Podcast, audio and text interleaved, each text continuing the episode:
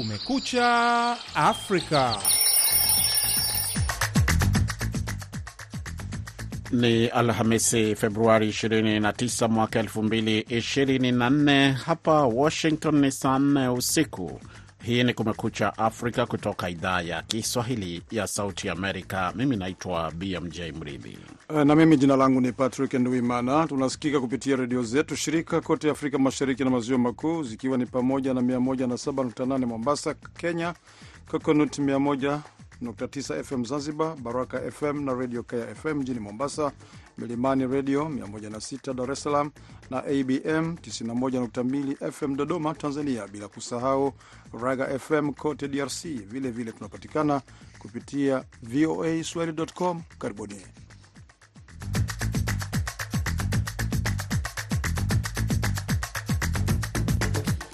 Katika matangazo yetu hii leo, baada ya miaka ishirini na mitano ya kuwepo kwa ujumbe wa kulinda amani wa Umoja wa Mataifa MONUSCO nchini DRC, hatimaye maafisa wake waanza kuondoka baada ya tuhuma za muda mrefu kwamba uwepo wao haujaleta tija za kiusalama mashariki mwa nchi hiyo. Je, gavana wa jimbo la Kivu Kusini ana ujumbe gani kwa raia?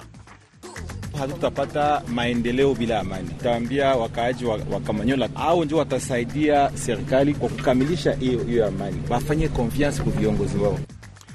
Na katika taarifa nyingine, Marekani yaelezea masikitiko yake makubwa baada ya bunge la Ghana kupitisha mswada wa sheria unaotoa adhabu kali kwa watu wanaoshiriki mapenzi ya jinsia moja. Ni kati tu ya yale utakayasikia katika matangazo haya ya takriban dakika 30 kutoka hapa Washington DC. Na kabla ya kusikiliza ripoti kutoka kwa waandishi wetu, kwanza tupate habari za dunia zikisomwa hapa studio na Patrick Ndwimana.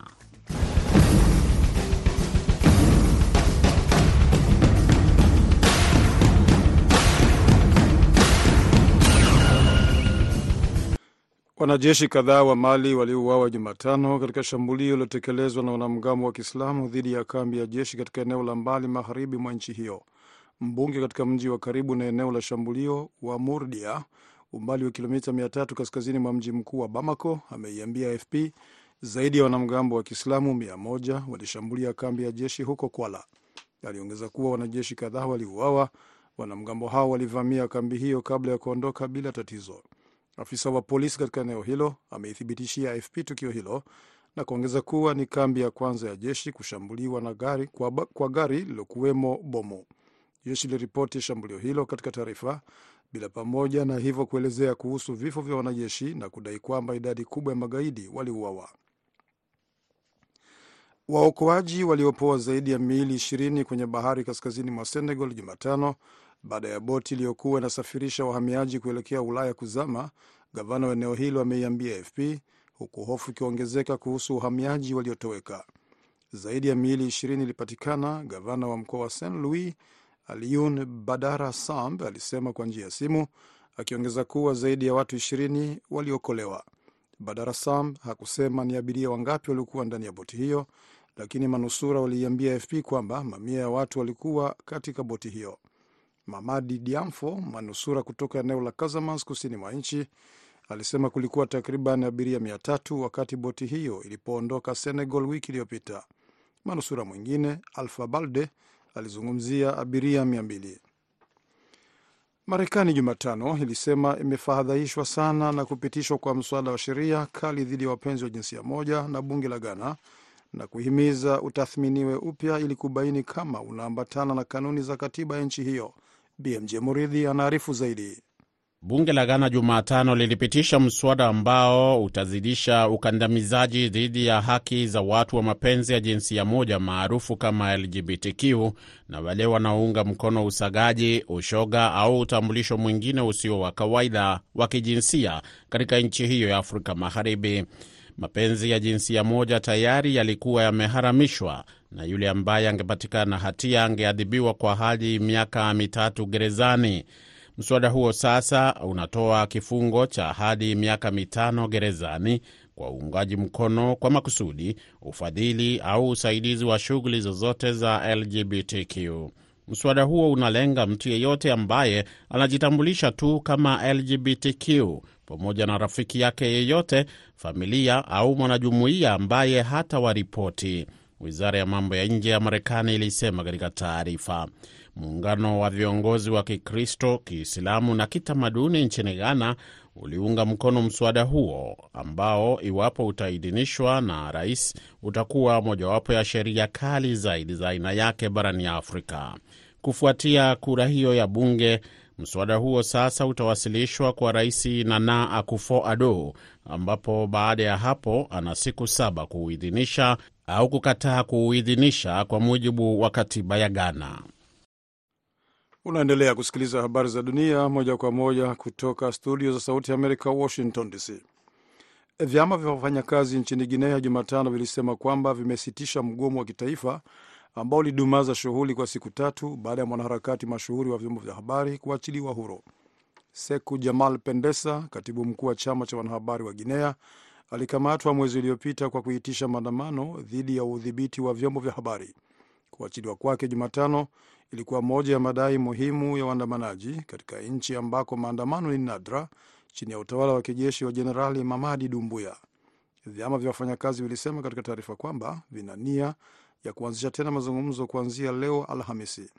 Msemaji wa vyama hivyo Abdulahi So awali alisema kuachiliwa kwa Pendesa inamaanisha tunaweza kurejea kwenye meza ya mazungumzo na serikali kujadili madai mengine, kupunguza bei ya chakula, kuondoa udhibiti wa vyombo vya habari na kuboresha hali ya maisha ya wafanyakazi wa serikali ni madai waandamanaji wanaomba yashughulikiwe katika mazungumzo yajayo. Jaji wa mahakama ya rufaa ya New York Jumatano alikataa ombi la rais wa zamani wa Marekani Donald Trump kusitisha tozo ya faini ya dola milioni 454 katika kesi ya ulahai dhidi yake na kupinga ombi la mwanasiasa huyo kutaka aruhusiwe kutoa dhamana ya kiwango kidogo cha pesa anazodaiwa. Jaji Anil Singh aliamuru Trump kutoa dhamana ya kiwango chote cha faini hiyo ili kusitisha utekelezaji wa hukumu hiyo. Jaji Singh alikubali baadhi ya maombi ya Trump ikiwemo kusitisha marufuku ya miaka mitatu ya kuomba mikopo kwenye benki za New York, hatua ambayo inaweza kumsaidia kupata dhamana inayohitajika. Mawakili wa Trump mapema Jumatano waliiambia mahakama ya rufaa kwamba Trump yuko tayari kutoa dhamana ya dola milioni mia moja wakieleza kuwa marufuku ya kuomba mikopo katika uamuzi wa Februari 16 ilifanya iwe kikwazo kwake kupata dhamana ya kiwango chote cha dola milioni 454.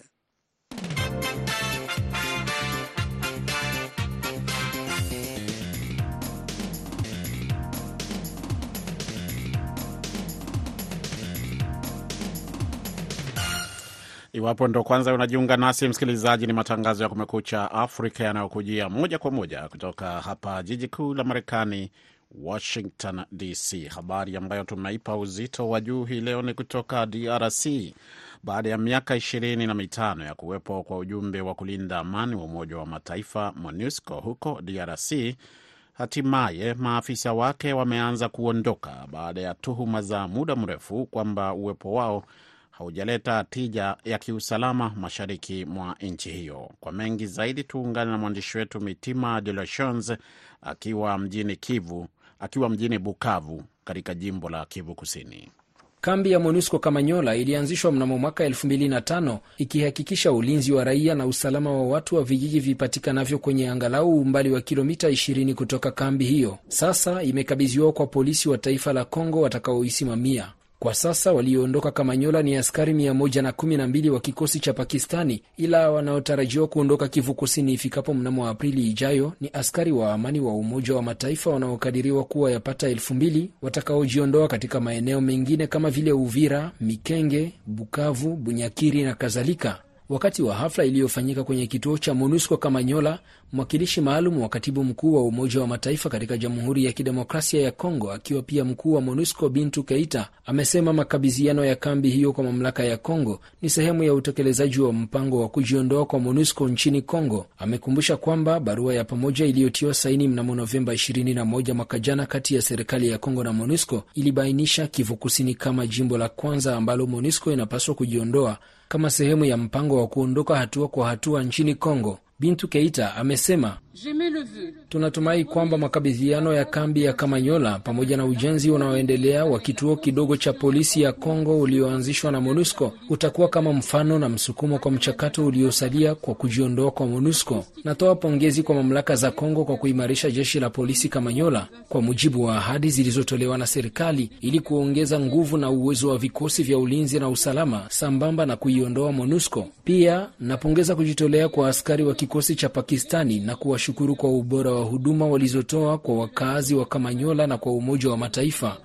Alipokabidhiwa funguo za kambi hiyo, gavana kwa muda wa jimbo la Kivu Kusini Mark Malago Kashekere aliyeahidi kuwa serikali ya Kongo itahakikisha kuwa polisi watatunza vifaa vyote walivyoachiwa, haswa nyumba za walinzi zilizojengwa awali, jenereta, magari mawili na kadhalika akiwataka pia raia kuamini polisi. Hatutapata maendeleo bila amani. Tutaambia wakaaji wa, wa Kamanyola au ndio watasaidia serikali kwa kukamilisha hiyo hiyo amani, wafanye konfiansi kwa viongozi wao. Mkuu wa eneo la Kamanyola Francois Migabo Papi anaelezea matarajio ya wakazi wa Kamanyola anaosimamia baada ya kuondoka kwa MONUSCO miaka 19 baadaye. Tunafikiri ya kwamba polisi itaendelesha mision ya kulinda raia na mali yake, vilevile vile kulinda vitu ambavyo wamewaachia kwa kuboresha kazi zao. Mkuu wa MONUSCO Bintu Keita amekumbusha kwamba baada ya kuondoka kwa MONUSCO, Umoja wa Mataifa utasalia nchini Kongo kupitia mashirika yake, mifuko na mipango yake ili kuendeleza msaada wa Umoja wa Mataifa Kongo kulingana na mamlaka yake. Lakini Bintu Keita amesisitiza kuwa jukumu la ulinzi wa raia na usalama sasa litakuwa la serikali ya Kongo pekee. Mitima de la Chance, Sauti ya Amerika, Bukavu. Shukran sana Mitima de la Chance. Kuhusiana na hayo pia, kuondoka kwa utaratibu kwa MONUSCO ambayo ina takriban maafisa elfu kumi na tano mashariki mwa Kongo kunajiri baada ya miaka 25 kama tulivyoeleza ya kuwepo na vilevile kurasimishwa kuondoka huko mwezi Disemba na Baraza la Usalama la Umoja wa Mataifa. Profesa David Monda ni mchambuzi wa siasa za kimataifa. Profesa, kwanza waeleze wasikilizaji kwa maoni yako ya kiuchambuzi, ni kwa nini ujumbe huo unaondoka sasa hivi wakati ongezeko la mashambulizi na hali ya taharuki kuendelea inaendelea kupanda mashariki mwa nchi hiyo. Hali ya taharuki inaendelea kupanda, na hilo ndilo eh, kitendawili kikubwa. Hilo ndilo swali ambalo ni vigumu kukielewa, kwa sababu tunajua serikali ya DRC, jeshi la DRC kwa wakati huu ni dhaifu sana. Eh, hawawezi kudhibiti maeneo haya hata pale kulikuwa na vikosi kutoka Afrika Mashariki na vikosi hivi vya Umoja wa Mataifa na sasa kuna vikosi vya vya SADC. Uh, hali bado ni tete, na nafikiria hali ya usalama itaendelea kudorora uh, kwa sababu uh, uh, wanamgambo hawa tuseme wa M ishirini na na tatu wanajua vikosi hivi vinaondoka kwa hivyo wataongeza makali yao dhidi ya wanajeshi wa serikali na pia kudhibiti yale maeneo ambayo yame uh, hawa, uh, wanajeshi wa Umoja wa Mataifa wameondoka pale. Kwa hivyo nafikiria vita vitaendelea, vitaendelea kuwa vigumu, na nafikiria hiki kikosi cha SADC uh, cha kutoka Afrika Kusini na washirika wengine kitakuwa na hali ngumu kwa sababu tunajua jeshi la Afrika Mashariki liliondoka, sasa Umoja wa Mataifa wameondoka, jeshi ya DRC ni dhaifu. Kwa hivyo eh, hali itaendelea kuwa ngumu, na nafikiria mstakabali eh, utaendelea kuwa huu wa sintofahamu pale ambapo hali ya usalama haitakuwepo na hatari nyingi zitaendelea kuzuka kwa sababu ya hali hii ya taharuki. Tukimalizia, Profesa, ni lazima utawala wa Rais Felix Tshisekedi una mkakati fulani au angalau unakuwa umejiandaa kwa njia moja au nyingine kuondoka kwa vikosi hivi. E, unavyojua ni kwamba ameanza muhula wake wa pili e, sio muda mrefu uliopita na kati ya maswala ambayo yaliibua e, utata kwenye kampeni ni jinsi ya kukabiliana na hali hii. Unadhani ana mkakati upi yeye, e, licha ya kwamba wengi wanaona kwamba hakuna tija? Sifikirii serikali ya DRC kwa wakati huu uh, ina mpangilio wowote mbadala. Uh, ni kama ni chekachenga hizi za kisiasa, lakini hali itende, hali ya hatari itaendelea kuwa mbaya uh, kule uh, mashariki mwa mwa DRC. Alafu kumalizia pa, lazima niongezea ya kwamba uh, huenda kukawa na vita vya wazi kati ya Rwanda ambayo imeshtakiwa uh, kusaidia hivi vikundi vya wanamgambo vya M23 na upande wa DRC. Maanake pande zote mbili hivi karibuni vimekuwa vikiongeza eh, ununuzi wa zana za kivita. Kwa hivyo pengine huenda kukawa na vita kati ya haya mataifa mawili, yani DRC na Rwanda siku za mbele. Shukran sana Profesa David Monda kuzungumza na Kumekucha Afrika. Asante kunialika kuchangia mada ya leo. Shukran.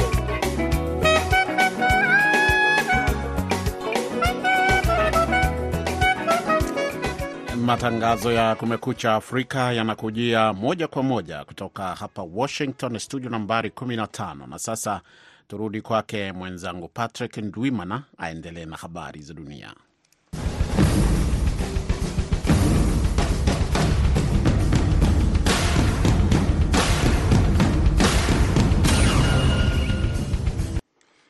Mitch McConnell, mmoja wa wanasiasa wakongwe wa Marekani wenye ushawishi mkubwa, Jumatano alisema atajiuzulu kwenye uongozi wa maseneta wa chama cha Republican mwezi Novemba mwaka huu baada ya uchaguzi wa rais na wabunge.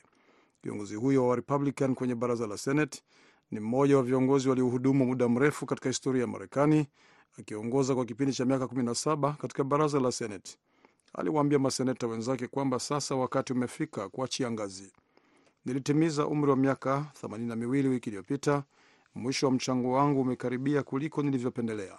Mimi siyo tena yule kijana anayekaa kwenye jukwaa nikitumai wenzangu wakumbuke jina langu. Ni wakati wa uongozi wa kizazi kijacho, McConnell alisema kwenye jukwaa la Seneti. Na baraza la Seneti la Ufaransa Jumatano liliidhinisha mswada wa sheria wa kuweka katika katiba, katika katiba ya nchi haki ya mwanamke kutoa mimba na kuondoa kikwazo kikubwa kwa sheria iliyoahidiwa na Rais Emmanuel Macron ili kukabiliana na athari za hatua ya kupatilisha haki ya utoaji mimba Marekani. Kura hiyo ya baraza la Seneti inajiri baada ya bunge la taifa kuidhinisha kwa kishindo mswada huo mwezi Januari. Mswada huo sasa utawasilishwa mbele ya kikao cha pamoja cha bunge ili uidhinishwe na theluthi tano za wabunge wiki ijayo. Macron alisema baada ya kura hiyo kwamba serikali yake ina dhamira ya kufanya haki ya utoaji mimba kwa wanawake iwekwe bila pingamizi katika katiba ya nchi. Alisema kwenye mtandao wa X kwamba ataitisha kikao cha pamoja cha bunge kwa ajili ya kura ya mwisho Jumatatu. Baraza la Senate lilipitisha mswada huo kwa kura 267 dhidi ya 50. Waziri wa sheria Eric Dupont Moretti alisema kura hii ni ya kihistoria, akiongeza kuwa baraza la Senate limeandika ukurasa mpya katika haki za wanawake. Salam.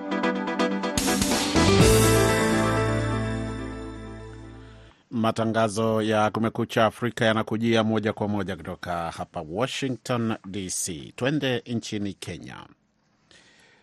Vita dhidi ya pombe haramu na dawa za kulevya vinachukua mkondo mpya katika taifa hilo la Afrika Mashariki, ambapo serikali inaendeleza kampeni ya kupunguza usambazaji wa, da, wa dawa hizo pamoja pia na pombe haramu. Katika kampeni hiyo, serikali inataka maafisa wa polisi kuwajibikia majukumu yao ya utekelezaji wa sheria kwa kuwatia mbaroni walanguzi wa dawa za kulevya. Amina Chombo anayo ripoti kamili.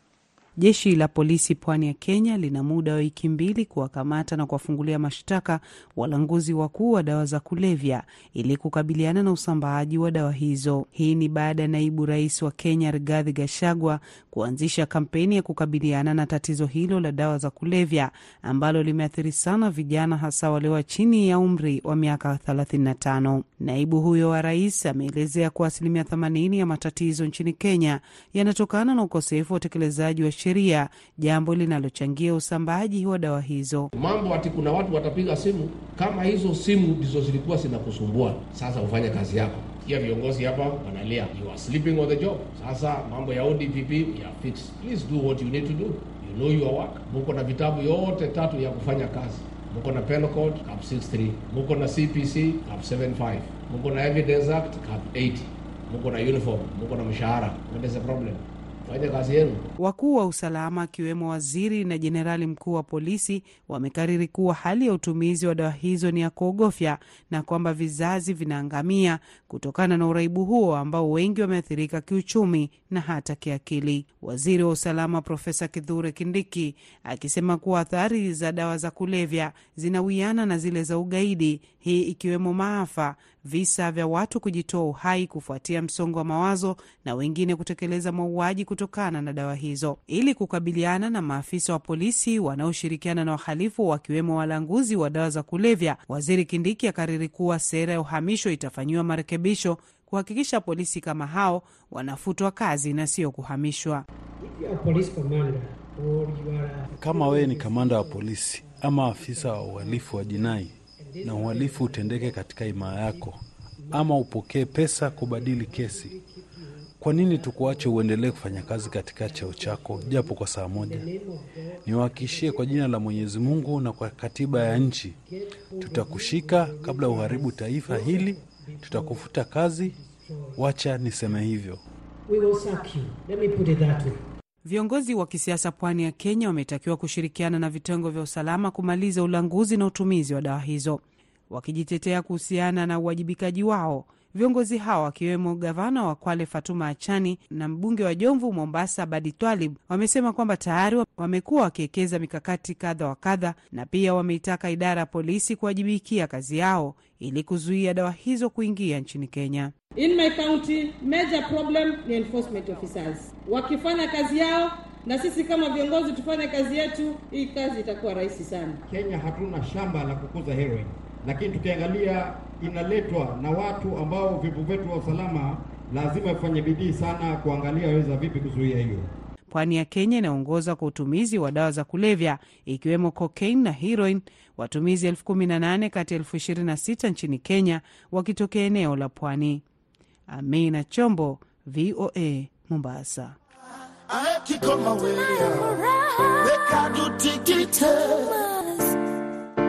Tunayo furaha kuwa wazao wa Kigoma,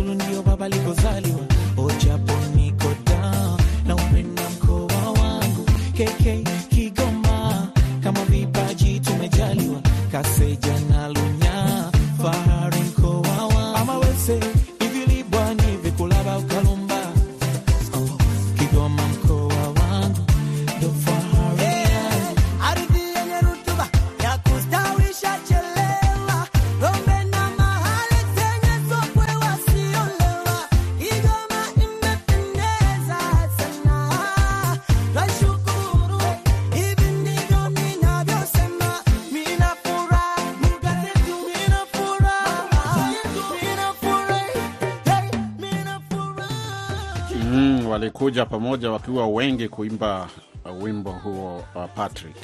Kigoma Kigoma ni wimbo ambao ulitamba kweli, ulivuma, hata mwenyewe naupenda, na bila shaka mwenzetu Idi Ligongo, wimbo huu utamfurahisha zaidi, sababu Kigoma ndipo alikozaliwa mwenzetu Idi Ligongo, na Kigoma ni jirani ya Burundi sana, Bila shaka, bila shaka. Upande wa kusini kule. na pia kuna mwanamuziki ambaye anatokea huko kutoka Tanzania, mwanamuziki maarufu kweli, si uh, Diamond uh, yule mwingine Alikiba Alikiba mwenyewe Alikiba. Alikiba anatokea ah, walishirikiana Diamond katika Eh, wimbo bila shaka na pia na wasanii wengine. wasanii wengine. Safi kabisa, msikilizaji, ndivyo mambo yalivyo hapa VOA eh, Washington DC. Eh, sasa naona muda umewadia kwa Patrick eh, mwenyewe huyu anazungumza mambo ya Kigoma, atusomee muktasari wa habari.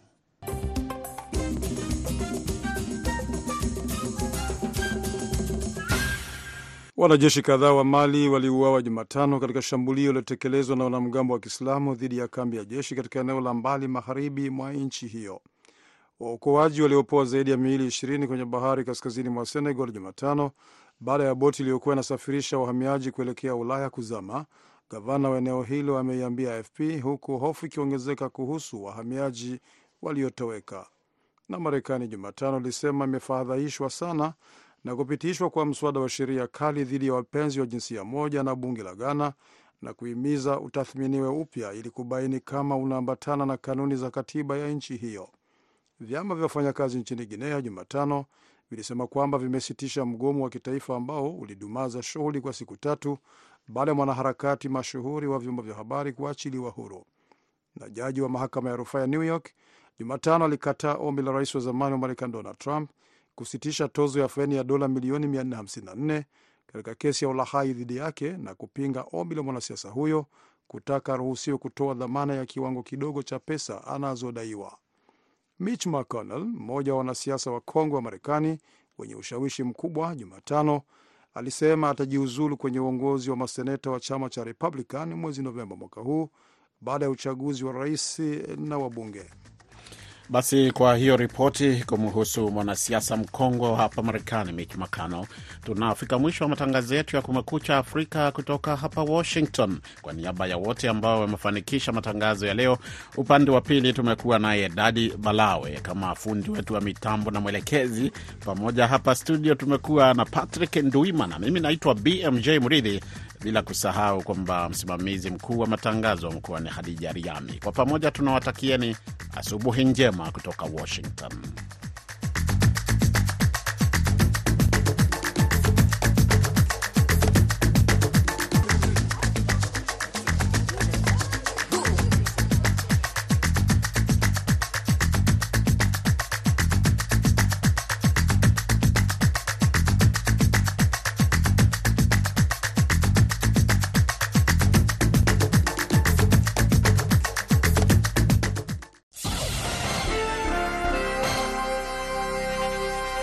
Ifuatayo ni tahariri inayoeleza mtazamo na maoni ya serikali ya Marekani.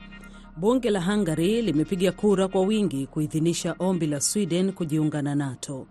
Kuidhinishwa huko kunaondoa kizuizi cha mwisho cha Sweden kujiunga na muungano wa NATO ambao ilikwenda kinyume na sera yake ya muda mrefu ya kutoelemea upande wowote wakati ilipoanza juhudi za kuomba wanachama wa NATO kujibu uvamizi kamili wa Vladimir Putin kwa Ukraine hapo mwaka 2022.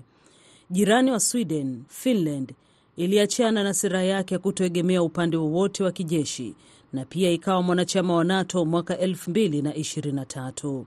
Marekani inakaribisha kura ya bunge la Hungary. Katika taarifa yake, mshauri wa usalama wa taifa Jake Sullivan ameitaka serikali ya Hungary kutia saini na kuridhia bila kuchelewa. Alieleza kama ilivyofanya Finland ambayo hivi karibuni ilijiunga na muungano wetu, Sweden ina demokrasia yenye nguvu na jeshi lenye uwezo mkubwa ambalo linashiriki maadili na maono yetu kwa ulimwengu. Akizungumza kabla ya mkutano na waziri wa mambo ya nje wa Poland Radoslo Sikorski, waziri wa mambo ya nje wa Marekani Anton Blinken alisema Februari 26, siku ambayo bunge la Hungary lilipiga kura kuidhinisha kuingia kwa Sweden kwa NATO ni siku ya kipekee. Alisema Sweden kujiunga na ushirika unasisitiza kwa mara nyingine uharibifu wa kimkakati ambapo uvamizi wa Putin au uvamizi uliotengenezwa na Russia. Muungano wa NATO ambao ni wenye nguvu na mkubwa na kuingia kwa Finland na sasa Sweden, watu wa Ukraine wameungana zaidi kuliko hapo awali na kuungana katika upinzani dhidi ya Russia na kila kitu ambacho Putin amefanya tangu mwaka 2014 na Ulaya ambayo imeonyesha mshikamano wa ajabu na Ukraine na kwa umuhimu wa kukabiliana na tishio pamoja na uchokozi unaosababishwa na Russia ikijumuisha katika nafasi ya miaka miwili kwa kujiondoa yenyewe na utegemezi wa nishati kwa Russia kwa haraka sana kwa ufanisi wa kipekee na bila shaka kazi ambayo sisi sote tunafanya ili kuhakikisha kwamba Ukraine itasimama kwa miguu yake miwili kijeshi, kiuchumi, kidemokrasia kwa miaka mingi na mingi ijayo. Tunaona mara kwa mara kwamba Putin ameweza kufanya kila kitu alichosema kuwa alikuwa anajaribu kuzuia, na kazi za kihistoria ya leo na bunge la Hungary inasisitiza hilo pekee. Mshauri wa usalama wa taifa Sullivan alisema kuwa Sweden kama mshirika wa NATO kutaifanya Marekani na washirika wetu kuwa salama zaidi. NATO ni muungano wenye nguvu zaidi wa kujihami katika historia ya dunia, na ni muhimu hii leo kuhakikisha usalama wa raia wetu kama ilivyokuwa miaka 75 iliyopita wakati muungano wetu ulianzishwa kutokana na mabaki ya vita vya pili vya dunia. Hiyo ilikuwa tahariri inayoelezea maoni na mtazamo wa serikali ya Marekani.